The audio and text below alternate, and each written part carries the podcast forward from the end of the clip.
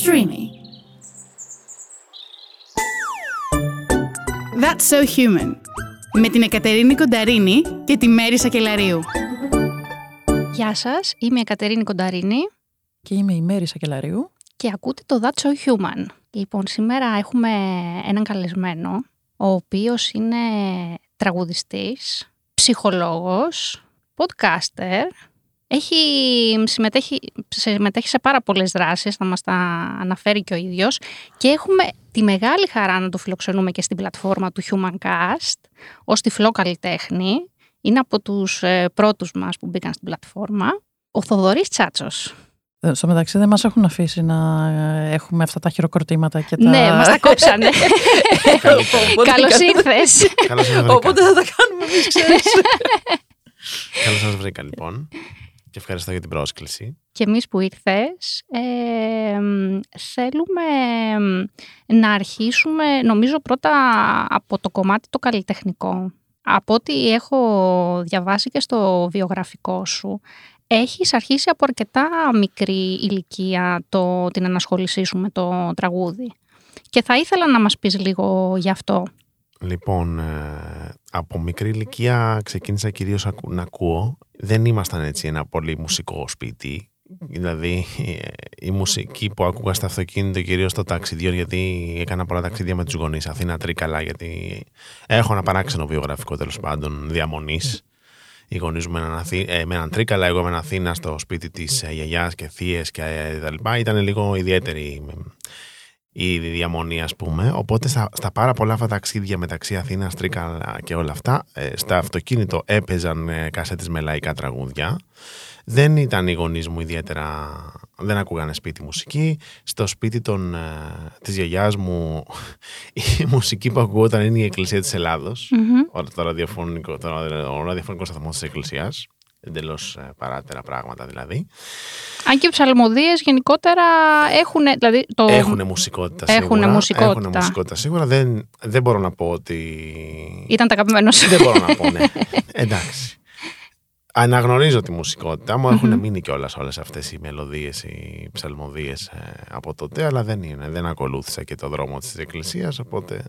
Δεν πειράζει, ακολούθησες ε, μια δική σου Εν πορεία. πάση περιπτώσει, Έτσι. όταν ξεκίνησα λοιπόν να ανακαλύπτω μόνος μου μουσική μέσα από φίλους, μέσα από γνωστούς κτλ. Ήταν τελείως δικό μου το, το ταξίδι αυτό Μμμ. και τα ακούσματα πρώτα ελληνικά και μετά και ξένα. Έτσι μου έγινε μ, μία από τις αιμον... Γενικά τα πράγματα που μου αρέσουν εμένα έχω την τάση να τα κάνω αιμονικά και τα πράγματα που δεν μου αρέσουν έχω την τάση να μην τα κάνω καθόλου.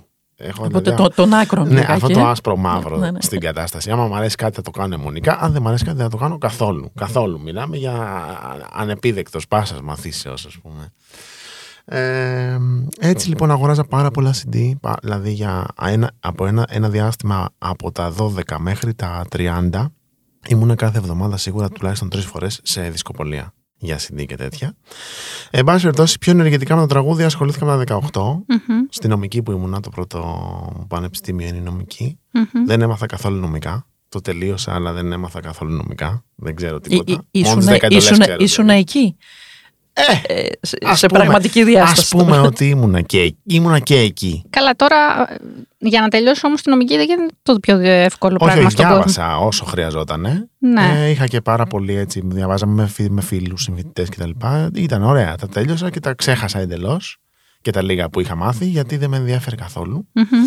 Αλλά η νομική ήταν μια δίωδος που έκανα και θέατρο τότε ερασιτεχνικά αρκετό, αλλά έκανα και τραγούδι.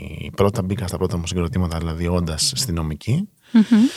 όπου με κάποια γράφαμε δικό μας υλικό τότε, αλλά δεν το κάναμε κάτι, και με κάποια άλλα, ε, επειδή υπήρχε έτσι πιο έτσι, διασκευές και τα λοιπά, ε, παίξαμε και τα πρώτα μας live, ας πούμε. Μμμ. Και στα, στα 19-20 ξεκίνησα και να κάνω και φωνητική, να το κάνω λίγο πιο σωστά, όπου και την έκανα για 8 χρόνια ε, τη φωνητική. Παράλληλα με αυτό όλο είχα ξεκινήσει να γράφω και τους πρώτους μου στίχους, τους οποίους επειδή εγώ μουσική δεν γράφω, ε, εξαρτώμουν και συνεχίζω να εξαρτώμαι από συνθέτες. Μμμ. Οπότε τα έγραφα χωρίς κάποια στοχοθεσία συγκεκριμένη. Μμμ. Μέχρι που τελικά τα πρώτα μου τραγούδια ξεκίνησαν να δημιουργούνται ολοκληρωμένα, δηλαδή εννοώ και στίχη και μουσική πια εκεί κοντά στα 30, που μπήκα πια και στη διαδικασία να κάνω το, τον πρώτο μου δίσκο, ο οποίος βγήκε τελικά το 2021 και το 2023 βγήκε και ο δεύτερος. Δηλαδή τα, οι πρώτοι δύο δίσκοι βγήκαν πολύ γρήγορα. Α, Μετά, μετά το πρώτο, δηλαδή ο δεύτερος βγήκε πολύ γρήγορα. Και κάπου στα ενδιάμεσα θυμάμαι σε είχαμε ακούσει στην ε, Μικρασία πάνω αυτή στην ήταν- ταράτσα. Ναι, ναι, ήταν ε, η παρο- μία από τις παρουσιάσεις του πρώτου δίσκου. Του πρώτου ναι, το, δίσκου. γι' αυτό το είπα ενδιάμεσα. Ναι, ναι, ναι, ναι. γιατί ε, ήσουν πραγματικά φανταστικός εκείνο το βράδυ. Ναι, ήταν πολύ ωραίο βράδυ. Και έχεις και πάρα πολύ μελωδική φωνή. Ναι. Ακούγεται, θέλω να πιστεύω, ακούγεται και στο podcast φυσικά. Δεν και ξέρω να αν ακούει ακούγεται το κοινό. μελωδική. Νησταγμένη ακούγεται. Ναι, στα... Α, είσαι σήμερα. Σίγουρα το αυτό. ξυπνήσουμε Τώρα, αν, είναι- λιγάκι. αν είναι μελωδική δεν ξέρω, μακάρι. Ε, είναι, είναι. είναι, είναι. Λοιπόν, οπότε. ε, Ωραία, είπες για το κομμάτι της νομικής, είπες Ναι. για το κομμάτι που ξεκίνησες και το συγκρότημα και να γράφεις και όλα αυτά. Την ψυχολογία. Πώς ε, Λοιπόν, προέκυψε; λοιπόν, εγώ ήθελα να κάνω ψυχολογία. Ήθελα να κάνω. Τώρα, όσο ξέρει κανείς όταν είναι 15 χρονών τι θέλει να κάνει, εν πάση περιπτώσει, ε, έλεγα ότι μου αρέσει η ψυχολογία. Όταν έδωσα τις Πανελλήνιες εκεί στα 17, με το βαθμό που έβγαλα, επειδή περνούσα πολύ άνετα στις σχολές όλου του θεωρητικού πεδίου, ας πούμε, άρα και στη νομική που ήταν η πρώτη από αυτές. Ε, όλοι ήταν σε φάση, έλα ρε παιδί μου, πήγαινε στη νομική που η νομική είναι, ξέρω εγώ, και έχει πάρα πολλές διόδους και πάρα πολλά πράγματα. Εντάξει, η αλήθεια είναι αλήθεια. Δεν είναι ψέματα όλα αυτά. Αλήθεια είναι. Ε, και όχι πως με πιέσανε δηλαδή. Ξέρω, αν ήθελα εγώ να πάω στην ψυχολογία, αν επέμενα, θα πήγαινα. Αλλά είχα μία οριμότητα να καταλάβω πόσο ανώριμος είμαι στα 17 και λέω εντάξει, δεν ξέρω και τι είναι και η ψυχολογία, ρε παιδί μου. Μπορεί να είναι και η νομική, μπορεί να, είναι, μπορεί να έχουν δίκιο όλοι αυτοί, εν πάση περιπτώσει. Πήγα αστυνομική από το πρώτο έτος κιόλας, για να μην πω. Ναι, να μην πω από τον πρώτο μήνα, θα πω από το πρώτο εξάμεινο. Κατάλαβα ότι δεν, δεν κάνουμε για εδώ, δεν, δεν μου κάνει, δεν τις κάνω, γενικά δεν ταιριάζουμε, ας πούμε. Και νομίζω ότι συνεχίζω να το έχω αυτό στη ζωή μου. Δεν, δεν μ' αρέσει να αφήνω έτσι πολλά στη μέση. Εκκρεμότητες. Άμα μπω δηλαδή σε κάτι, θα το τελειώσω συνήθως. Αχ, έχουμε το ίδιο θέμα. Ακόμα, ακόμα κι αν δεν σ' αρέσει. Κοίτα, δεν υπέφερα κιόλας. Α. Μια χαρά φοιτητική ζωή έκανα. Γνώρισα πάρα πολλούς ανθρώπους οι οποίοι περισσότεροι είναι ακόμα στη ζωή μου μετά από τόσα χρόνια. Ε, άνοιξαν πόρτες όλες αυτές που σας είπα με το τραγούδι, με το θέατρο, με το γράψιμο. Με... Ήταν ένας άλλος κόσμος, εντελώς διαφορετικός. Ε, χρειάστηκε να κάνω διάφορες υπερβάσεις για, για μένα, γιατί όταν ήμουν πριν, δηλαδή την νομική μαθητής που ήμουνα, ε, ήμουν αρκετά καλομαθημένος από το όσον αφορά το πλαίσιο αυτονομίας ως τυφλός, ας πούμε. Δηλαδή, επειδή τα είχα όλα, είχα τους φίλους μου πολύ κοντά μου. Το σχολείο ήταν πέντε λεπτά από το σπίτι μου. Ε, κτλ. Δεν χρειάστηκε ποτέ δυστυχώς να ξεβολευτώ και να πω θα ξεκινήσω να κάνω μαθήματα για να πηγαίνω με τον μπαστούνι, να είμαι πιο ανεξάρτητος, να πηγαίνω που θέλω, ας πούμε, μόνος μου κτλ. Οπότε η νομική, που είναι για να πας από το σπίτι μου, θέλεις ένα λεωφορείο και δύο μετρό, ε, είναι μια άλλη ιστορία. Δεν πέρασε κάποιος φίλος μου από την νομική, οπότε η αρχή της ήταν πάρα πολύ δύσκολη για μένα. Δηλαδή, πήγαιναμε. συγκε- Μιλάμε για τραγωδία. Πήγε- Πήγαιναμε Πώς σε το συγγενείς. βίωσες, Πα- πώς Τραγωδία, το- έτσι όπως το λέω. ναι. Τραγωδία. Είναι και της Επιδαύρου τώρα οι μέρες που φτάνουν το Ναι, ναι, φεστιβάλ βεβαίως, Αθηνών. ναι. Τραγωδία. Νέα, νέα τραγωδία ήταν αυτή. Ε, τι να πω, πήγαινα με τη θεία μου. Τι θες να σου πω. Με τη μάνα μου πήγαινα κάποιες φορές. Μιλάμε για τραγωδία. Τι να λέω, δεν, δεν περιγράφεται αυτό τώρα με λόγια άλλα. Μμμ. Ε, η κομμωδία. Υπάρχει και, η κομμω- υπάρχει και το κομικό στοιχείο. Ε, Ήταν μια κομμωδία. Ε, εν πάση περιπτώσει. Ε, στην οποία επειδή έβλεπα ότι όλοι κάπως, κάπως κοινωνικοποιούνται μέσα στο πανεπιστήμιο. Ρε παιδί μου γνωρίζεις, έχει και, είναι και ένα χανές ε, ε, πανεπιστήμιο τώρα το η νομική σχολή με πάρα, πάρα, πάρα πολύ κόσμο. Θυμάμαι 513 άτομα περάσανε από το στο έτος μου ας πούμε. Ε, και εγώ αφού έτσι όπως πήγαινα δεν μπόρεσα, δεν μπορούσα να κοινωνικοποιηθώ. Δηλαδή όταν τώρα πας με τη μάνα σου τι κοινωνικοποίηση να κάνεις; Δεν φταίει η μάνα σου, εσύ φταίς. Εντάξει, Ε, η συνθήκη θα έλεγα, δεν είναι ε, η, τόσο... συνθήκη, η συνθήκη, αλλά τώρα δεν είναι θέμα της αναπηρίας τόσο η συνθήκη, Ναι. όσο της τεμπελιάς της δικής μου. Τέλος πάντων. Και εντάξει, και της προσβασιμότητας γενικότερα ναι, γι' αυτό στην το πόλη λέω, της το, Αθήνας, ναι, το έτσι. μιλάω συνθήκη Ναι, συνολικά, όλο μαζί, όχι. όλο ναι, μαζί, είναι ακριβώς. συστημικό το πρόβλημα. Ακριβώς, ακριβώς. Ε, με τη μέρη μη συνεννοούμαστε. Ε, Ως ψυχολόγοι. Εντάξει, έχουμε μια άλλη σύνδεση. και θεωρώντας, θεωρούσα λοιπόν πάρα πολύ, δεν το είχα εκφράσει αυτό ποτέ με λόγια σε κάποιον, ότι μήπως ήταν μέχρι εδώ γενικά ρε παιδί μου το ταξίδι όλο αυτό. Δηλαδή καλά περάσαμε στο γυμνάσιο, καλά περάσαμε στο λύκειο, μήπως δεν, δεν είναι για, για μας αυτό το, το, η πίστα. Αλλά οι, οι φίλοι μου από το Λύκειο έτσι, μπορεί να μην τους το είχα μοιραστεί ποτέ αυτό, αλλά ήταν κάπως οι κεραίες τους ανοιχτές, τέλος πάντων είχαν διαισθανθεί ότι κάποιο πρόβλημα υπάρχει. Οπότε αυτό που με κράτησε είναι ότι πάρα πολλά βράδια μετά που γυρνούσα σπίτι, ας πούμε, είχα πάρα πολύ κόσμο δικό μου, φίλους που καθόμασταν εκεί και τα λοιπά. Με περιμένανε να γυρίσω, χωρίς να το έχουμε συνεννοηθεί καν, Μμμ. ας πούμε. Και πολύ, λίγο. πολύ γλυκό και τρυφερό εκ μέρους τους. Ναι, και ποτέ δεν το μοιραστήκα. Δηλαδή, όλο αυτό. Ούτε σαν βίωμα, ούτε σαν τίποτα. Ούτε σε κανένα νομίζω δεν το, εί- δεν το είχα πει τότε αυτό. Κάπως λοιπόν ξεκινήσαμε σιγά σιγά μια-δύο-τρει φορές να πάμε μαζί. Γιατί και εκείνοι περάσαν σε άλλες σχολές. Σε πάση περιπτώσει, είπαμε να πάμε μαζί μια φορά νομική, ας πούμε, για βόλτα. Ε, μία-δύο-τρει, εντάξει. Ήταν, ε, λοιπόν, κοινωνικό. Όταν γνωρίζει, όταν πας μια παρέα συνομιλίκων, ας πούμε, προφανώς θα γνωρίσεις κόσμο. Όταν λοιπόν εγώ γνώρισα πια δικό μου κόσμο μέσα στη σχολή, ξεκίνησα να κάνω και μαθήματα. Οπότε άρχισα να πηγαίνω έτσι όπως θα έπρεπε να πηγαίνω. Με το Σε ποιο μπαστούνι, ας έτος; πούμε. Στο πρώτο. Στο πρώτο. Α, Απλά όλα στα- γίνανε απλά πολύ στο- γρήγορα. Στο βαθύ πρώτο έτος. Ναι, ναι. Και μετά από εκεί άνοιξε ένας, τερά, ένας τεράστιος δρόμος πραγμάτων. Σου λέμε, Με γνωριμίες, με αυτά όλα που λέγαμε και πριν, θέατρα, συγκροτήματα, όλα αυτά. Άρα μπορεί η νομική να μην ήταν ε, κομβικός σταθμός εκπαιδευτικά, ακαδημαϊκά, επαγγελματικά, αλλά έ- έφερε όλα αυτά τα πράγματα. Ε, και μετά, αφού τελείωσα, για να απαντήσω στην αρχική ερώτηση, αφού τελείωσα, δηλαδή τελείωσα Σεπτέμβριο και Οκτώβριο είχα ήδη κάνει το 10% τότε που μπορούσες να ξανακαταθέσεις μηχανογραφικό από τις πανελλήνιες. Δεν ξέρω, θα μπορείς και τώρα, φαντάζομαι. Δεν ξέρω ποια είναι τώρα η διαδικασία. Και πέρασα στην ψυχολογία, την οποία συνέχιζα να θέλω στην Πάντειο και τελικά έκανα την, ε, την έκανα. Οκ. Είναι εντάξει. Μπαμ, είναι, μπαμ. ναι, ακριβώς. Σταμα- Είναι δηλαδή, αν ε, θεωρήσουμε ότι η νομική, ή μάλλον τα χρόνια της νομικής ήταν ε, μια κοινωνικοποίηση και ένας ε, ίσως Κοινωνι- α- μισό. απογαλακτισμός. Για, να, για αυτό. Καλύτερος από απογαλακτισμός. Κοινωνικοποίηση δεν είναι ότι δεν είχα κοινωνικότητα. Ναι, στη γιατί ζωή είχες μου. φίλους Όχι, και όχι, πολύ μιλάω καλούς, για τον, από ό,τι ε, καταλάβω. ναι, για την Αλλά έξω... ένας- μια, μια πιο μ, δεύτερη πίστα κοινωνικοποίησης. Ναι, ακριβώς, ναι. Δηλαδή με πάρα πολλές ομάδες διαφορετικές ανθρώπων, η οποία ο καθένας, επειδή ευτυχώς το είχα αυτό και συνεχίζω να το έχω, είμαι ένας άνθρωπος που άμα του προτείνεις κάτι και δει ότι υπάρχει μια ευκαιρία για, για μένα εκεί, ας πούμε, θα το, θα, θα, θα το δοκιμάσω. Θα μπω να το δοκιμάσω. Αν προτείνεις να κάνουμε γιόγκα, δεν θα κάνουμε. Δεν βλέπω κάποια ευκαιρία γι' αυτό για μένα, ας πούμε. Mm. Κακώς. Αλλά δεν βλέπω. Οκ. Ε, να, να, να, να σκεφτώ μια άλλη δραστηριότητα τε- τε- στο μέλλον να το, να το δούμε. Τι από έτσι σωματική δραστηριότητα τι, τι σ' αρέσει; Κοίταξε, δεν έχω πιει καφέ το πρωί και είναι δύσκολα. Α, δύσκολο, ήταν δύσκολη η ερώτηση αυτή. Ε, λοιπόν, έχω κάνει κολυμβητήριο. Μμμ. Μου αρέσει, θα πω, το κολυμβητήριο. Μα γενικά μου αρέσει το, το υγρό Το στοιχείο. νερό, ε. Ναι. Μμ. Συνδέομαι με το υγρό στοιχείο πολύ. Και είναι και ο μόνος τρόπος που, που χαλαρώνω. Όχι το κολυμβητήριο, αλλά το νερό, η θάλασσα, ας πούμε. Είναι ο, μο- ο μόνος τρόπος που μπορεί να, χα- να με κάνει να χαλαρώσω επί της ουσίας. Όλα τα υπόλοιπα μασάζ και τα λοιπά τα, τα, τα, τα, τα σχαίνομαι. Εντάξει, έχουμε ένα κοινό σημείο. Το νερό μου αρέσει και εμένα. Είναι και κάθαρση για μένα. Είναι λίγο. Έχει, έχει Μπαίνω πολλά και στοιχεία το νερό. έτσι, ναι, Τώρα ανανεώνομαι. εντάξει, έχω κάνει και γυμναστήριο, ρε παιδί μου, κτλ. Αλλά τώρα. α, εντάξει. Όχι, εγώ σε ρώτησα περισσότερο για να έχω μια εικόνα για το τι θα σου προτείνω αργότερα. Όχι Κατάλαβες. τέτοια. Δεν θέλω τέτοια. περπάτημα, αν θέλεις. Θέλεις να Εντάξει, πάμε ωραία, για γιατί όχι, περπάτημα; αμέ. Πάμε 10 χιλιόμετρα, δεν έχω Ωραία, πρόβλημα. ωραία. Ε, Σε ίσωμα, γιατί εγώ πέφτω. Σε ε. ίσωμα θα πάμε. Εγώ σε πέφτω, ίσωμα. πέφτω να ξέρεις. Είμαι Στα βουνά λίγο δεν ε, ατσούμαλη στο, στο περπάτημα. Περπάτημα, περπάτημα θα πάμε. Εντάξει, θα το συμφωνήσαμε, Καταρίνα. θα πάρω και το σκύλο μου μαζί, να ξέρεις. Με στεναχωρείς τώρα. Τι έγινε; Πάμε παρακάτω.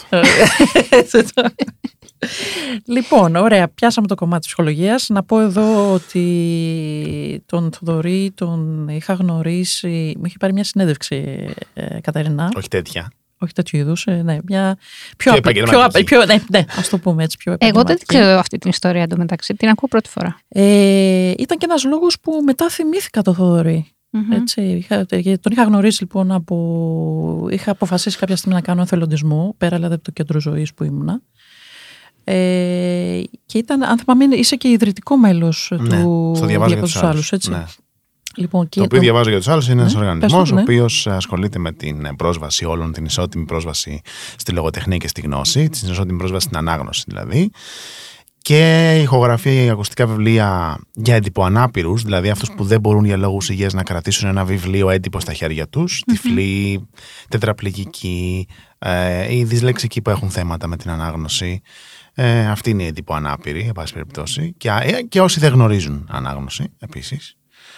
Ηχογραφούμε λοιπόν βιβλία ακουστικά για, για αυτή την κατηγορία ανθρώπων που δεν έχουν ισότιμη πρόσβαση στην, ε, στην ανάγνωση και κάνουμε και ζωντανές δράσεις κρατώντας συντροφιά θεραπευτικές αναγνώσεις σε μονάδες φροντίδας ηλικιωμένων, σε σπίτια ανθρώπων που για λόγους υγείας δεν μπορούν να διαβάσουν και δράσεις εξοικείωσης με, την, ε, με, με το θέμα της προσβασιμότητας στην ανάγνωση. Είναι πολύ σημαντική η δράση αυτή. 8 χρόνια υπάρχει και το διαβάζω. Ζωή να έχει. Ε, Οπότε κάπως έτσι. Γεράσαμε. Ναι.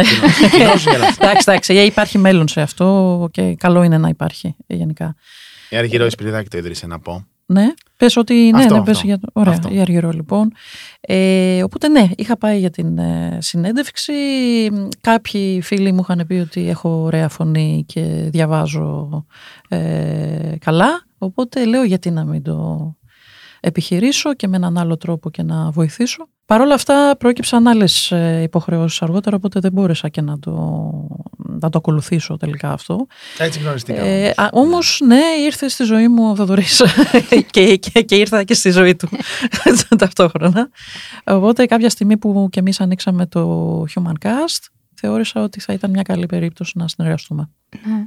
Ε, okay. το, για το διαβάζω για, το, για τους άλλους, ναι, τώρα το θυμήθηκα που μου το λες, ε, ότι είχες έρθει σε επικοινωνία, απλά δεν το είχα συνδέσει. Mm. δεν είχα κάνει τη σύνδεση. Μάλιστα. Εγώ θα ήθελα να ρωτήσω, ε, στα καλλιτεχνικά πράγματα στην Ελλάδα αυτή τη στιγμή, μια και είσαι εν ενεργεία καλλιτέχνης, πώς βλέπεις την εξέλιξη, θα πω, τα πέντε τελευταία χρόνια; Δηλαδή γίνεται μια τεράστια συζήτηση και στο κομμάτι του πόσο πιο προς τους καλλιτέχνες είναι πιο, πιο εύκολη η πρόσβαση στο να μπορέσουν ας πούμε, για τους τραγουδιστές να κάνουν δισκογραφία, στο, για το θέατρο ε, να, είναι στο, να συμμετέχουν σε μια παράσταση. Έχουν αρχίσει συζητήσεις τώρα με τα social media που έχουν μπει μέσα, με τους followers, όλο αυτό. Δηλαδή από τη μία έχουμε μια πιο ανοιχτή κατάσταση που δίνει περισσότερες ευκαιρίες, από την άλλη τα social media ταυτόχρονα έχουν βάλει το κομμάτι του ανταγωνισμού στο ότι τελικά είναι η καλλιτεχνική αξία ή είναι το περισσότερο το κομμάτι των followers και του πόσο impact έχει σε, σε αυτό το χώρο. Εσύ πόσο το αντιμετωπίζεις όλο αυτό; Κοίτα, εγώ θα μιλήσω καταρχάς μόνο για το τραγούδι που ξέρω καλύτερα, mm-hmm. για τα θέματα του θεάτρου και όλα αυτά των παραστατικών τεχνών δεν τα, δεν τα γνωρίζω καλά. Mm-hmm. Και όντως είναι ταυτόχρονα πιο εύκολο και πολύ πιο δύσκολο να κάνεις πράγματα στο τραγούδι. Γιατί ναι, μεν είναι πιο εύκολο να έχεις μια πρόσβαση και να ηχογραφήσεις με έναν τρόπο αξιοπρεπή έως και επαγγελματικό, με πολύ πιο φτηνά μέσα από ό,τι υπήρχε ε, κάποτε η, δια, η δυνατότητα. Παραμένει τουλάχιστον στην Ελλάδα και γενικότερα. Αν θες να κάνεις μια πραγματικά επαγγελματική δουλειά, θα πρέπει να την κάνεις σε στούντιο και θα πρέπει να την κάνεις με επαγγελματίες μουσικούς. Άρα πάλι το κόστος είναι Υπάρχει κόστος. Αν θες όμως, μπορείς να το κάνεις και πολύ πιο φτηνά και πολύ λιγότερο. Α πούμε και με μια. Να το κυκλοφορήσει τέλος πάντων στο YouTube ή στις πλατφόρμες. Αλλά επειδή ακριβώς η δισκογραφία είναι πεθαμένη, δηλαδή δεν υπάρχουν πια εταιρείες οι οποίες θα, θα επενδύσουν σε καλλιτέχνες, και αν είναι πεθαμένη έξω, εδώ πέρα είναι. Δεν ξέρω καν ποια είναι, ποιος είναι ο ορισμός που την περιγράφει πρώτον το κόστος όλο και όλη την ευθύνη της δουλειάς και της παραγωγής της δουλειάς και της ε, προώθησης μετά της δουλειάς και όλο πράγμα, όλο αυτό είναι στον καλλιτέχνη. Ο καλλιτέχνης πρέπει να βρει το κοινό του με διάφορους τρόπους, το οποίο είναι συγκλονιστικά δύσκολο να συμβεί. Mm-hmm. Και ακριβώς επειδή υπάρχει και μεγαλύτερη πρόσβαση και μεγαλύτερη ποικιλία και μεγαλύτερη παραγωγή όλων αυτών των πραγμάτων, γίνεται δυσθεώρατα δύσκολο να συμβεί να βρεις το κοινό σου ναι. μέσα σε ένα τεράστιο χάος πληροφορίας. Έτσι κι αλλιώς η τέχνη καταναλώνεται πολύ διαφορετικά από ό,τι καταναλωνόταν πριν 20 και πριν 30 χρόνια. Δηλαδή, πόσα CD τη βδομάδα θα έπαιρνες και να θα άκουγες καινούρια πριν 20 χρόνια. Πόσους καλλιτέχνες μπορείς να ακούσεις καινούριου στο Spotify σήμερα; Μπορείς να ακούσεις χίλιους καλλιτέχνες σε μια μέρα, αν θέλεις. Ναι. Οπότε, ποιον να θυμάσαι και ποιον να ξανακούσεις και ποιον να ερευνήσεις. Πόσο μάλλον τα live. Είναι μια τρομερά δύσκολη διαδικασία αυτή. Ναι, είναι σαν να έχει γίνει ένα, με ένα μεγάλο άνοιγμα ευκαιρίας, αλλά Ναι. απ' την άλλη να είναι τόσο πολύ ο κόσμος που. Δεν είναι πια γεγονός η κυκλοφορία ενός τραγουδιού ή ενός δίσκου, ρε παιδιά. Ε, το λέω γιατί εμείς όσοι ασχολούμαστε με τους δίσκους και τα, το ποιος κυκλοφορεί τι, Δηλαδή, εμένα μου έχει ο, συγκροτήματα ή καλλιτέχνε που περίμενα δίσκο και ήξερα, ήξερα ότι κυκλοφορούν δίσκο 3 Μαΐου, ας πούμε, και το, το ήξερα από το Γενάρη και μέτραγα τις μέρες. Ναι. Ε, πλέον αυτό δεν, δεν είναι. Ε, Δεν, δεν συμβαίνει. Δηλαδή, Ποια κυκλοφόρησε ένα τραγούδι σήμερα ο Τάδε μαζί με άλλους 200 που κυκλοφόρησαν τραγούδι, θα τα βάλεις και τα 200 αν σε ενδιαφέρει. Λέμε τώρα έτσι, ακραία νούμερα δεν θα τα βάλεις, αλλά λέμε. Δεν είναι γεγονός το τραγούδι πια. Είναι μία. Δηλαδή, όπως στο Netflix μπαίνεις και βλέπεις 30 καινούργιες σειρές σήμερα και λες τι να δω από όλα αυτά. Το ίδιο πράγμα είναι και με, και με την καινούργια μουσική. Οπότε μιλάς για υπερπληροφόρηση και... Δεν το χρωματίζω ούτε θετικά ούτε αρνητικά. Είναι έτσι. Ναι. Μπορούμε να το δούμε θετικά και μπορούμε να το δούμε αρνητικά. Δεν είναι θέμα αυτό. Το θέμα είναι όμως ότι για να βρει ένας νέος καλλιτέχνης, ο οποίος δεν έχει στηρίγματα, δεν είναι στο mainstream τραγούδι, ας πούμε, που μπορεί να τον στηρίξει μία από τις λίγες πια εταιρείες που στηρίζουν αυτό το είδος τραγουδιού. Που τέλος πάντων πάει αλλιώς και με τα Instagram και με το TikTok και με τους followers που είπες. Μμμ. Εγώ, εμείς όσοι κάνουμε. Μ, Οι περισσότεροι καλλιτέχνες τέλος πάντων που ασχολούνται με τη δισκογραφία έτσι όπως ασχολούμαι εγώ, δεν έχουμε αυτό το πρόβλημα που είπες. Πόσους followers έχουμε και αν είναι η τέχνη ή οι, οι followers που κάνουν τον καλλιτέχνη. Έχουμε το ανάποδο πρόβλημα. Πού να τους βρούμε τους followers είναι το δικό μας το πρόβλημα. Ναι, ναι, αυτό. Ε, σε μια εποχή το οποίο του- τους απαιτεί. Δηλαδή αυτό όταν υπάρχει μια γενικότερη νοοτροπία το ότι για τις παραγωγές γενικότερα ότι ναι, ας καλέσω αυτό το καλλιτέχνη και τσεκάρω στο Insta, ας πούμε, ή στο TikTok πόσους ακολούθους έχει. Αυτή η νοοτροπία που έχει αρχίσει να αναπτύσσεται, που εγώ δεν την κατηγορώ από την άποψη το ότι αν κάποιος θέλει να ασχοληθεί με κάτι τέτοιο, είναι πάρα πολύ οκ. Αλλά παιδιά. δεν μπορεί να γίνει η νόρμα. Είναι απλή αυτή η νοοτροπία. Όλες οι νοοτροπίες από τα κάτω στην... μπορεί να νομίζουμε ότι τις φέρνει ένα αόρατο σύστημα τις νοοτροπίες αυτές και να μας τις επιβάλλει. Δεν είναι έτσι. Αν ο κόσμος καταναλώνει τέχνη γιατί θέλει να δει τον τάδε τη μέρη Μμμ. επειδή είναι ωραία Γεια σου, ρε Μέρη. ή επειδή θέλει να δει, ξέρω εγώ. Πώς να το πω. Ο κόσμος την επιβάλλει την νοοτροπία. Δεν επιβάλλεται από τα πάνω αυτή η νοοτροπία. Ο κόσμος πάει να δει ένα θέαμα επειδή έχει τον τάδε celebrity από το τάδε reality οτιδήποτε. Δεν τον Ναι. βάζει κανείς στην καρέκλα του, δεν του παίρνει τα 20 από την τσέπη να του το δώσει. Ναι, αλλά έχει να κάνει και με τον βομβαρδισμό της πληροφορίας. εντάξει. δηλαδή, αν εγώ επιλέξω, ας πούμε, τη μέρη όπως λες και σου την ε, δείχνω από το πρωί μέχρι το βράδυ, ε, Σίγουρα. γίνεται μια πλήση εγκεφάλου Ωραία, και σίγουρα θα είναι πει ένας θα πάω στη φαύλος μέρη. κύκλος, λοιπόν. Ε, είναι και ο τρόπος Σίγουρα, πρόθεση. αλλά, αλλά ναι. δεν μπορώ να ακούω συνέχεια ότι όλος ο κόσμος για όλα τα θέματα, είτε πολιτική, είναι άμερος ευθυνών και Όχι. τον καημένο τον κόσμο τι του κάνουν. Δεν το, το έχω βαρεθεί στη ζωή μου Ε, αυτό το όχι πράγμα. βέβαια, ναι, αυτό είναι. Πω, ναι, πω, ο ναι, κόσμος τι αυτό τραβάει. γε- Δεν το θέλω εγώ αυτό το πράγμα στο ζωή και δεν, το, δεν, το, συ- δεν, θα, δεν συντάσσομαι. Έχει Σίγουρα με- υπάρχει Έχει μεγάλη ευθύνη. Σίγουρα υπάρχει ευθύνη από τα πάνω. Σίγουρα βομβαρδίζεται με πληροφορίες και προπαγάνδα και οτιδήποτε, είτε για την τέχνη, είτε για όλα τα. Αλλά πια αυτό το πράγμα με τον κόσμο, τον καημένο, από τι περνάει και πόσο υποφέρει και τι του κάνουν και τον σέρνουν από εδώ και από εκεί, δεν το δέχομαι. Ναι. Α διαβάσει και ο κόσμος, ας μορφωθεί λίγο παραπάνω, ας κινητοποιηθεί λίγο παραπάνω αν θέλει. Αν δεν θέλει, θα έχουμε αυτό που έχουμε και μια χαρά είναι. Α, Συμφωνώ απόλυτα. Οπότε. Έχει ευθύνη ναι. μεγάλη και, και ο ίδιος ο άνθρωπος ο οποίος πάει να ακούσει ε, ή να δει. Έτσι. Ναι, κοίτα. Ε, νομίζω εννοείται ότι υπάρχει ατομική ευθύνη και υπάρχει και αυτό το κομμάτι που λες ότι με τη μόρφωση, την παιδεία, ας πούμε, καλύτερα.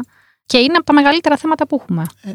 Η άγνοια είναι... Είμαστε εχθροί της παιδείας, παιδιά, να, να τα λέμε τα πράγματα όπως είναι. Δεν έχουμε πρόβλημα παιδείας. Είμαστε, την, α- την αντιμαχόμαστε, τη μαχόμαστε τρομερά την παιδεία στην Ελλάδα. Εντάξει, πάντα υπάρχουν λόγοι πίσω από αυτά, γιατί θεωρώ ότι όποιος έχει παιδεία έχει περισσότερη σκέψη, έχει Και περισσότερη... η παιδεία δεν είναι τώρα έχει βούληση, πόσα έχει- πτυχία έχεις, έτσι. Εντάξει, μην λέμε τα αυτονόητα. Ναι. Δεν λέμε για τη μόρφωση, την ακαδημαϊκή τόσο, όσο για την, καθη- για την καλλιέργεια της καθημερινότητας. Το πώς είσαι στην καθημερινότητά σου. Λέγοντας για την καθημερινότητα, θεωρείς ότι στο κομμάτι, και θα ήθελα να μας πεις την εμπειρία σου πάνω σε αυτό, ε, στο κομμάτι της προσβασιμότητας στην πόλη, είναι περισσότερο θέμα θέλησης ή είναι θέμα βολέματος, το ότι αυτή τη στιγμή η προσβασιμότητα στην Αθήνα είναι πάρα πολύ πίσω σε σχέση με άλλες ευρωπαϊκές χώρες; Κοίταξε να δεις. Οι πόλεις δομούνται για τους αρτιμελείς. Μμμ. Συνέ- Και έτσι, έτσι είναι παντού και σε όλες τις χώρες. Απλώς σε κάποιες άλλες χώρες, επειδή δόθηκαν περισσότερα κίνητρα. Τώρα, όλα αυτά που λέω δεν είναι ότι τα έχω διαβάσει και είναι κάποια έρευνα φοβερή που έχω κάνει. Μπορεί να είναι και λάθος αυτό που θα πω τώρα. Από την προσωπική σου εμπειρία θέλουμε Ναι. να μας πεις. Αλλά σίγουρα οι άλλες, κάποιες χώρες πιο προηγμένες αντιλαμβάνονται καλύτερα το πλαίσιο της, συν- της συνύπαρξης, ότι όλοι συνυπάρχουμε, άρα όλοι μπορούμε να, κιν- να έχουμε ίσα δικαιώματα. Αντιλαμβάνονται καλύτερα το ότι ακόμα και τα αμαία α- άτομα είναι δυνάμει, μπορούν να, έχουν, να αξιοποιηθούν στην αγορά εργασίας; Άρα γιατί όχι; Γιατί να μην τους δώσουμε την ευκαιρία να γίνουν και αυτοί ας πούμε παραγωγικοί και να μπορέσουμε να είναι και αυτοί ένα, ένα δυναμικό; Δίνονται λοιπόν περισσότερα κίνητρα σε αυτούς τους ανθρώπους Άρα και αυτοί οι άνθρωποι χρησιμοποιούν αυτά τα κίνητρα και βγαίνουν περισσότερο, κυκλοφορούν περισσότερο. Άρα χρειάζονται περισσότερο την προσβασιμότητα. Και είναι ένας φαύλος, ένα, ένα όχι φαύλος, είναι ένας κύκλος τέλος πάντων που τροφοδοτείται και αλληλοτροφοδοτεί και τροφοδοτείται, ούτως ώστε και, και η πολιτεία όπως είναι δομημένη να δίνει κίνητρα για την προσβασιμότητα και τα αμαία άτομα να κυκλοφορούν και να, δημιουργούν- να συμμετέχουν περισσότερο στην κοινωνική ζωή ενδεχομένως. Άρα να ζητάνε περισσότερη προσβασιμότητα. Εδώ στην Ελλάδα τι από τα δύο συμβαίνει; Λέγοντάς μου ε, αυτά τα δεδομένα, νομίζω στο συμπέρασμα κάπως που καταλήγω είναι ότι τελικά σε αυτό το θέμα, όπως και σε άλλα θέματα σε σχέση με τις διακρίσεις, είναι τελικά θέμα νομοθεσίας.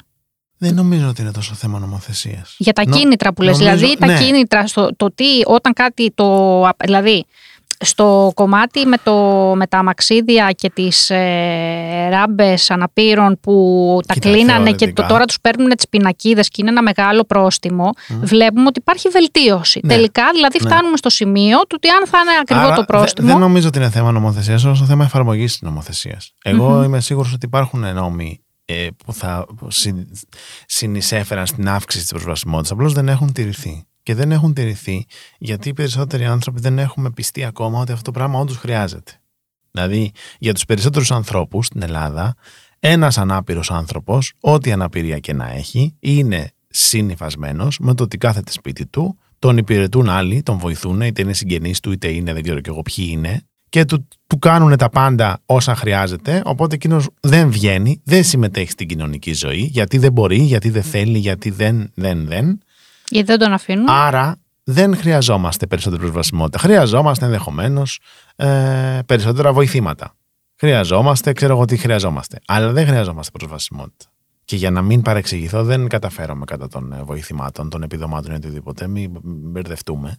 Δεν λέω ότι ή το ένα ή το άλλο. Μμμ. Έτσι, δεν τα μπλέκω. Άλλο πράγμα είναι το επίδομα και δεν θα κάνουμε τώρα, δεν χρειάζεται να κάνουμε αυτή την κουβέντα. Δεν, κατα- δεν λέω πάντως κάτι εναντίον των επιδομάτων, αλλά άλλο πράγμα είναι η προσβασιμότητα και η ίση συμμετοχή, ισότιμη συμμετοχή στην κοινωνική ζωή. Ε, συμφωνώ μαζί σου και αυτό που λες ότι δεν τηρούνται οι νόμοι. Ένα χαρακτηριστικό είναι στο θέμα ε, με την πολεοδομία που ενώ υπάρχει νόμος ότι πρέπει να υπάρχει πρόσβαση σε όλα τα καινούρια κτίρια που φτιάχνονται και υπάρχει από ό,τι ξέρω και ένα περιθώριο στα παλιά κτίρια και τις δημόσιες υπηρεσίες. Ε, νομίζω το έχουμε περάσει. Έπρεπε ήδη όλοι να, να έχουν και ράμπες και ασασέρ και τα πάντα. Αυτό δεν έχει ακολουθηθεί. Άρα είναι αυτό που λες ότι δεν εφαρμόζεται ο νόμος. Ναι, δεν εφαρμόζεται ο νόμος, γιατί οι περισσότεροι άνθρωποι που είναι να τον εφαρμόσουν δεν ενδιαφέρονται, αλλά και κάποιοι δεν είναι μόνο ότι δεν ενδιαφέρονται, δεν τους πάει καν το μυαλό ότι αυτά χρειάζονται. ναι Δηλαδή, πώς να σου πω. Αυτό α, δεν είναι θέμα κουλτούρας. Ε, βέβαια είναι θέμα κουλτούρας. Έτσι. Ε, βέβαια είναι θέμα κουλτούρας. Και θέμα παιδείας, όπως είπες και πριν. και θέμα παιδείας. Δηλαδή, είναι δυνατόν, είναι δυνατόν, ας πούμε, για να δούμε τώρα για την κουλτούρα και την παιδεία, είναι δυνατόν π.χ. να είσαι επιφορτισμένος για την ε, νομοθεσία που είναι να εφαρμόσεις το τάδε Υπουργείο και να μην ξέρεις ή να μην, έχεις, ε, να μην σου πάει το μυαλό, τι σημαίνει. Σημαίνει ότι δεν ξέρεις τι περίπου γίνεται στι άλλες χώρες και γιατί γίνεται. Έτσι δεν είναι. Αυτό δεν σημαίνει ότι δεν μου πάει το μυαλό. Ακριβώς. Η ενημέρωση. ε, Όχι μόνο τι γίνεται όμως, γιατί γίνεται. Και τι αποτελέσματα έχει αφού γίνεται. Μήπως όμως επιστρέφουμε στη συζήτηση περί προνομίου. Δηλαδή ότι ο άλλος έχει το, το προνόμιο να μην είναι άτομο με αναπηρία, δεν ε, περπατώντας στο δρόμο της Αθήνας ε, ή οποιασδήποτε μεγάλης πόλης ε, στην Ελλάδα ε, λέει Ναι. «Α, ε, υπάρχει αυτό το κολονάκι, Ναι, εντάξει θα υπάρχει. πηδήξω από πάνω, ε, με έχει κλείσει το αμάξι, θα πάω γύρω-γύρω, τη ράμπα δεν τη χρειάζομαι, δεν θεωρώ ότι υπάρχει πρόβλημα». Μα, μα ε, ακριβώς αυτό, δηλαδή μας έχουν τοποθετήσει, μας έχουν βάλει να λειτουργούμε και κάπως έτσι. Το να είμαστε πιο ευέλικτοι, όχι να, να πούμε ότι «Α, το κολονάκι δεν θα έπρεπε να είναι εδώ ε, και να αρχίζουμε να λέμε και να φωνάζουμε ε, και να διαμαρτυρόμαστε. Απλά μπαίνουμε σε μια διαδικασία να βρούμε έναν τρόπο να το προσπεράσουμε. Ναι. Και ακο- έτσι ακριβώς προσπερνάμε και έτσι, Τα ε, πάντα. τα πάντα. Ναι, ακριβώς αυτό είναι. Και βέβαια, όλες οι συζητήσεις που ανοίγουν στα δημόσια, έτσι, στη δημόσια σφαίρα για, τις, ε, για την αναπηρία και τη συμπερίληψη των αναπήρων σε διάφορους τομείς, δίνεται συνήθως η συζήτηση με ένα πέπλο ήκτου και η ευαισθητοποίηση και να αυτοί οι άνθρωποι που τα λοιπά. Όλο αυτό το πράγμα λοιπόν συμβάλλει στη διατήρηση της υπάρχουσας κουλτούρας. Δεν πάει καθόλου πιο μπροστά την κουβέντα. Γιατί η συμπερίληψη δεν είναι ότι ζητάει κάποιος ανάπηρος να του κάνουν χάρη. Η συμπερίληψη σημαίνει να συνεπάρχουμε ισότιμα. Ούτε τίποτα λιγότερο και τίποτα περισσότερο. Δεν είναι ούτε χάρη, δεν είναι ούτε ένδειξη ανωτερότητας των αρτιμελών ανθρώπων που θα μας συμπεριλάβουν. Δεν είναι τίποτα από όλα αυτά. Θα έπρεπε να είναι το αυτονόητο, αλλά δεν είναι γιατί δεν, ε, δεν μεγαλώνουμε τελικά με αυτή την οτροπία. Η και οποία... υπάρχει φυσικά και η, παρανο... η τελείως αντιστραμμένη εικόνα που είναι ε, παρανόηση και μεγάλη, προ... μεγάλη πρόβλημα ότι στις υπάρχουσες συνθήκες τη μη προσβασιμότητας των πραγμάτων, όταν ένας ανάπηρος άνθρωπος καταφέρει κάτι, ηρωοποιείται και ταυτόχρονα με τον ηρωισμό του αυτού στην ουσία ποινικοποιούνται όλοι οι υπόλοιποι ανάπηροι που στις ίδιες συνθήκες δεν τα καταφέρανε. Αφού αυτός τα κατάφερε, κατάφερε τα κι εσύ. Το οποίο είναι μια εντελώς μεγάλη μπουρδα, όπως είναι και για οποιονδήποτε αρτιμελή που συγκρίνεται με τον οποιονδήποτε άλλον αρτιμελή. Να, ο Αντετοκού που έπεσε στα σεμπόλια, ας πούμε, και έγινε μπασκετμπολίστας, εσύ δεν έγινες. Ναι, αυτό που λες ε, και όπως και με τον Να πιάνει Ομπάμα μεγάλο φάσμα, ναι. και πολλά, δηλαδή ότι ή και, και με τις γυναίκες στο κομμάτι ότι α, ε, η Μέρκελ ας πούμε, δηλαδή ε, αυτή είναι μια συζήτηση τεράστια, η Μέρκελ έγινε πρωθυπουργός. Ε, όλες οι γυναίκες έχουν πρόσβαση και μπορούν να κα- διεκδικήσουν αξιώματα, μα δεν μπορείς να κάνεις μια γενικοποίηση. Μα δεν μπορείς να κάνεις γενικοποίηση και δεν, μπορεί, δεν μπορείς να γενικεύσεις και δεν μπορείς να συγκρίνεις τις ζωές άλλων ανθρώπων γιατί δεν ξέρεις ο καθένας από τι αφετηρία ξεκίνησε, από τι, τι στηρίγματα είχε και ποιος ήταν ο ίδιος. Δηλαδή, τι θα πει ότι ο τάδε ανάπηρος κατάφερε κάτι στις συνθήκες αυτές που έχουμε, σημαίνει ότι όλοι μπορούν να το κάνουν. Ε, εγώ μου λένε, ας πούμε, λένε, για, το λέω γιατί είναι προσωπικό παράδειγμα. Μου λένε, Να όμως, να είδες, η θέληση, εσύ έχεις βγάλει δύο πτυχία και έχεις κάνει εκείνο και έχεις βγάλει δίσκους και, έχεις, και δουλεύεις. Και... Ναι, ξέρεις εσύ όμως εμένα ότι η οικογένειά μου με στήριξε πάρα πολύ.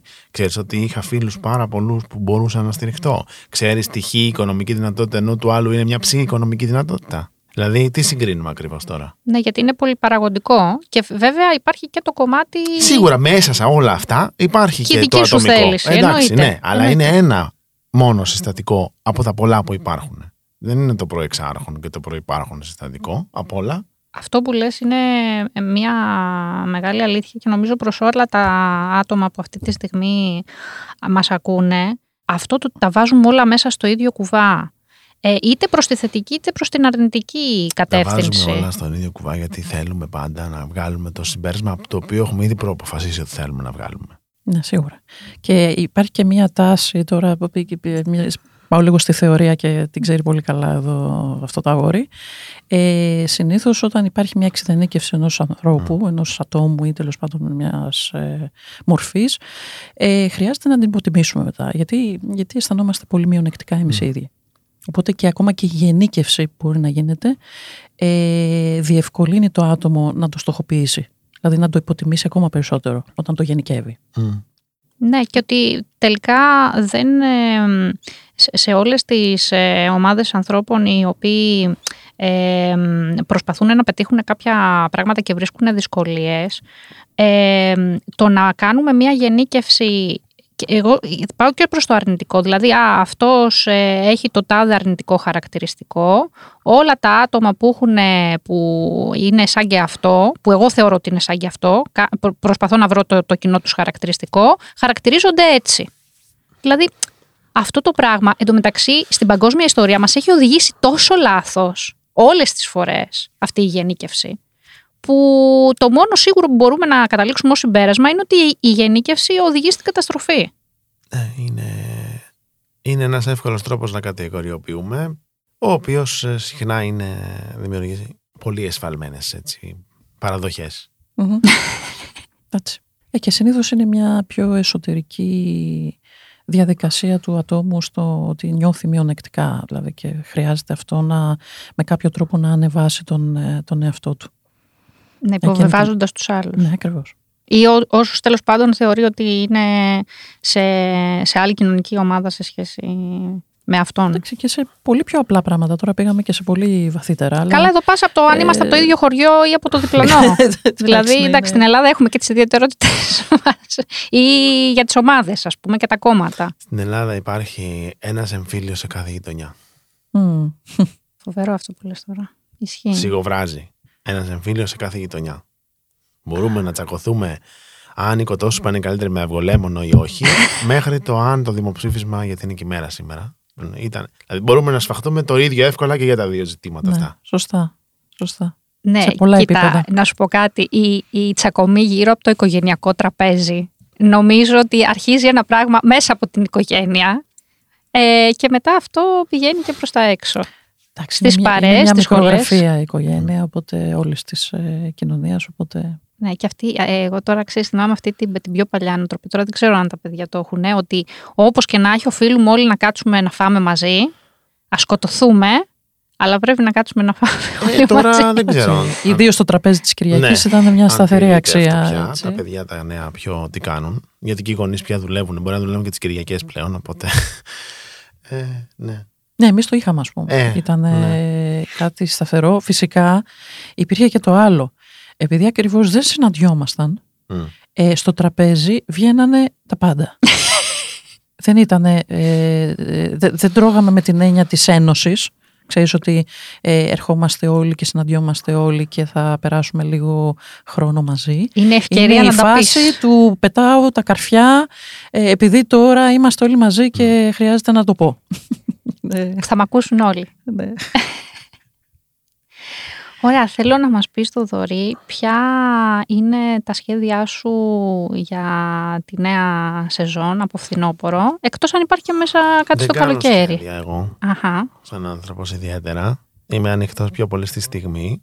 μμμ. Σίγουρα μέσα στο φθινόπωρο θέλω να κάνω πάλι κάποια live για το. Τώρα μιλάμε για τα καλλιτεχνικά, έτσι. Ναι, ναι. Γιατί δουλειές. Ε, δεν βιοπορίζομαι δηλαδή από αυτό. Είναι πιο πολύ. Μη επαγγελματικό, ας το πούμε. Θέλω να κάνω κάποια live. Υπάρχουν κάποια πράγματα που ηχογραφούνται τώρα. Εντάξει, όχι για τρίτο δίσκο απαραίτητα. Ε, θα βγάζω και κάθε ένα δίσκο το χρόνο. Γιατί, να έχουμε κάτι να περιμένουμε. Και μη- Σου λέει δεν περιμένουμε πλέον πια. δεν από- περιμένουμε, γιατί, εντάξει, κάποιοι περιμένουν, δεν μπορεί να μην περιμένουν. Έχει, πρέπει να, έχει και το δικό του κοινό ο Θοδωρής, εννοείται ότι οπότε έχει το κοινό σίγουρα του. κάποιος περιμένει. Ε, ηχογραφούνται κάποια πράγματα, θα δούμε τώρα τι θα. Γενικά είμαστε στο θα δούμε. Είναι, είναι, είναι πράγματα σε συζητήσεις, αλλά τι θα. Στα καλλιτεχνικά είναι και λίγο ρευστά τα πράγματα. Δηλαδή, εκεί συζητάμε, συζητάμε, συζητάμε κάτι που μπορεί να γίνει σε δύο χρόνια ή μπορεί να μην γίνει ποτέ. Ναι. Θα δούμε. Ωραία. Ναι, Εμείς... αυτό είναι αλήθεια. Το- Ε, Ναι, ισχύει. Ή μπορεί να γίνει την επόμενη εβδομάδα. ναι, ξέρεις, και- ναι, ή μπορεί κάτι που δεν το σχετικό. συζητάμε να σε πάρει αύριο σου πει ο άλλος, Κάνουμε αυτό αύριο. Κατάλαβες. Ναι, ναι, είναι ναι, και ναι. αυτό. Εντάξει, Αυτό είναι το, το ωραίο της ε, φάσης. Ναι. Πάντως ε, έτσι κι αλλιώς η ηχογράφηση νομίζω από, από μόνο του σαν, σαν κατάσταση είναι κάτι το οποίο είναι πάρα πολύ δημιουργικό. Ναι, κοίτα, εγώ πια όσον αφορά τώρα τα καλλιτεχνικά πάλι λέω, ε, μ' αρέσει η αίσθηση του να, ε, να είμαι στο live ή να τραγουδάω και στο στούντιο. Αλλά η κύριά μου επιδίωξη πια αρχίζει να είναι να δίνω, στιχούς, να δίνω τραγούδια μου αλλού. Μ' αρέσει δηλαδή να τραγουδάνε καλύτερες φωνές από μένα τους στίχους μου. Έχεις πολύ ωραία φωνή, αλλά καταλαβαίνω ότι μπορείς να θες να δώσεις και τα τραγούδια σου να τα ακούσεις από άλλους. Ναι, γιατί έτσι μπορώ να τα ακούω κι εγώ. Γιατί άμα τα τραγουδάω εγώ μετά δεν θα, τι θα ακούω εμένα; Κατάλαβες. Και εντάξει και με διαφορετικούς ερμηνευτές νομίζω ότι και κάθε φορά είναι τελείως διαφορετική η εμπειρία. ναι, είναι, είναι, ναι. Μμ. Θέλω όμως να μην ξεχάσουμε να πούμε, γιατί φτάνουμε και προς το τέλος, ε, για το podcast, Ναι, το ε, podcast, που έχεις έχει ξεκινήσει, είναι αυτό σχετικά... το podcast είναι μια πρόσφατο, σεζόν έτσι, πια ε. που το κάναμε. Μμμ. Μμμ. Είναι. Να πω πώς ξεκίνησε λίγο η ιστορία αυτή. Εμείς στη- με τη Χρυσέλα τη Λαγαρία που είμαστε μαζί στο podcast, στην πρώτη καραντίνα κάναμε κάποια podcast τελείως αυτοσχέδια δικά μας. Μμ. Ε, εκεί- εκείνη άκουγε podcast. Εγώ δεν είχα καμία επαφή με το, με το χώρο αυτό. Πολύ ελάχιστη. Και μου πρότεινε να κάνουμε. Κάναμε κάποια δικά μας podcasts λοιπόν με, με θεματολογία τελείως δικιά μας. Ό,τι θέλαμε κάναμε. Είχαμε και καλεσμένους. Τα κάναμε μόνοι μας τελείως χειροποίητα και επεξεργασία εκείνη το έκανε στο σπίτι της με μικρόφωνα της πλάκας. Τώρα μιλάμε για πολύ πολύ απλά και χειροποίητα πράγματα. Όταν λοιπόν ε, τελειώσαν αυτές οι καραντίνες και αυτά και επειδή κάπως μας άρεσε και στους δύο έτσι πώς το κάνουμε σκεφτήκαμε να κάνουμε ένα πιο στοχευμένο podcast αν υπάρξει ενδιαφέρον το οποίο να πάει σε μια μεγαλύτερη πλατφόρμα να μας ακούει και κανένας άνθρωπος Για την ε, αναπηρία, την προσβασιμότητα, επειδή είναι, και- είναι και η Χρυσέλα τυφλή να πω. Είμαστε και οι δύο λοιπόν σε αυτό. Οπότε θέλαμε να κάνουμε θε- με θέματα την προσβασιμότητα, την συμπερίληψη σε διάφορους τομείς της ζωής. Στην τέχνη, στην αγορά, στην εργασία, στη, στα, στην εξυπηρέτηση πελάτη. Σε ό,τι μπορείς να φανταστείς, σε πάση περιπτώσει. Κάποια επεισόδια τα κάναμε με καλεσμένους, κάποια μόνοι μας και λέγαμε για αυτά τα θέματα. Με σκοπό και να ενημερώσουμε και να πούμε ιστορίες, αστείες. Δεν είναι κανένα βαρύκτοπο podcast. Μην φανταστείτε δηλαδή, αν ακούτε τώρα για αναπηρία και συμπερίληψη, ότι είναι τίποτα κατήχηση. Ε, Τις εμπειρίες μας λέμε, βιώματα Α, λέμε. α, αν κρίνω από, από, από αυτό που ξέρω από σένα, σίγουρα δεν θα είναι τίποτα συμβατικό. Θα είναι Ε, και χιουμοριστικό θα είναι. Ε, και είναι όλας πολύ και... χιουμοριστικό, ναι. Και θέλουμε και να ενημερώσουμε, όπως λέω, και να, και να προσπαθήσουμε λίγο να κάνουμε ό,τι μπορούμε για αυτή η μύθη και τα στερεότυπα γύρω από την αναπηρία που μας κρατάνε πίσω, ε, να, λίγο, λίγο να καμφθούν. ε. Το προτείναμε λοιπόν στη LiFO και είχαμε τη μεγάλη χαρά να το δεχτεί η LiFO και να το μας δοκιμάσει. Γιατί δεν μας ξέραν τα παιδιά, σου λέει ποιοι είναι αυτοί, εδώ θα έρθουν. Ποιος ξέρει, μπορούν να πούνε τίποτα ή δεν. Ε, αλλά εντάξει, καλά πήγε. Καλά πάει. Πες μας και, το, και τον τίτλο. Λέγεται Zoomere το podcast. Zoomere. Μμμ. Και είναι σε μια ευρύτερη σειρά της LIFO που λέγεται Radio Li- ε, LIFO. άμα θέλει κανείς να τη βρει στο Spotify. Radio LIFO είναι. Και μας ακούει. Ωραία, ωραία. Θα, θα συνεχιστεί, θα, θα υπάρχει Θα μια συνεχιστεί, συνα- θα πολύ, συνεχιστεί, πολύ ναι. ωραία, πολύ ωραία. Λοιπόν, ε, κάπου εδώ έτσι να, να το κλείσουμε. Ε, Θοδωρή, σε ευχαριστούμε πάρα πολύ Εγώ ευχαριστώ. που ήσουν μαζί μας. Σε ευχαριστούμε. Νομίζω ήταν και σήμερα ακουστήκαν πράγματα. Μάθαμε και περισσότερα πράγματα για σένα που, που δεν ξέραμε. Αυτό με τη νομική πραγματικά δεν το θυμάμαι. Άντε κάπου, καλέ. δηλαδή αυτό ήταν- θα το Ναι. ξεχάσω εγώ. Ναι, όχι, αλλά ε, βλέπεις πως κάτι που ε, για άλλους ανθρώπους ο- ο- είναι ένα στόχος ζωής του να μπεις κάπου και να τελειώσεις. Ε, γιατί εντάξει, είναι και αυτό ότι είπαμε της ελληνικής οικογένειας στο. το- Α, έχει κάνει γκέλ το πτυχίο. Δεν Η έχω προσδοκία. παράπονο. Εγώ το πουλάω. δεν έχω πρόβλημα. ε, ναι, με το αξιακό σύστημα Ναι, κτλ. ναι, Ε, ε, το, Θα μιλήσουμε λίγο αργότερα έξω, έξω ε, για αυτό το θέμα. το πώς το συγκεκριμένο, πώς, πόσο διαφορετικό μπορεί να είναι το βίωμα και τελικά να έχει ανοίξει άλλες πόρτες τελείως από αυτές που ο περισσότερος κόσμος έχει στο, στο μυαλό του. Αυτό, Ναι, καλά, αυτό έτσι θέλω κι να αλλιώς σταθούμε. Πολλοί έτσι κι αλλιώς δημιουργικές καλλιτέχνες και οτιδήποτε και ηθοποιοί και ό,τι να είναι έχουν background της νομικής που δεν την έκαναν κάτι. Έτσι κι Ναι, αλλιώς είναι, ισχύει. είναι πόρτα για δημιουργικά πράγματα η νομική. Και όταν λέω ότι εμένα δεν μ' αρέσει, δεν πάει προς τη σχολή αυτό. Εμένα δεν μ' άρεσε. Δεν... Καλλιτέχνες, ακούτε; Μία νομική στην αρχή θα σας βοηθήσει. Εντάξει, πιστεύω ότι και κάπου εκεί μέσα έχει, έχουν ενσωματωθεί πράγματα που μπορεί να διάβασες ε, και ίσως να βγαίνουν με έναν διαφορετικό τρόπο. Τώρα. Ε, Ε, θέλουμε όχι. τιβάνι τώρα για να το Τη κάνουμε. βάνη. αυτό, δεν ξέρω. δεν, ε, δεν υπάρχει Δεν κατάλληλη έχει στο καρέκλα η αλήθεια. στούντιο τη Ναι, βάνη. ναι, ναι. Αλλά θα το προβλέψουμε για την επόμενη σεζόν κι εμείς. Ωραία, λοιπόν, είμαι η Μέρη Σακελαρίου Είμαι η Κατερίνη Κονταρίνη. και ακούσατε That's So Human.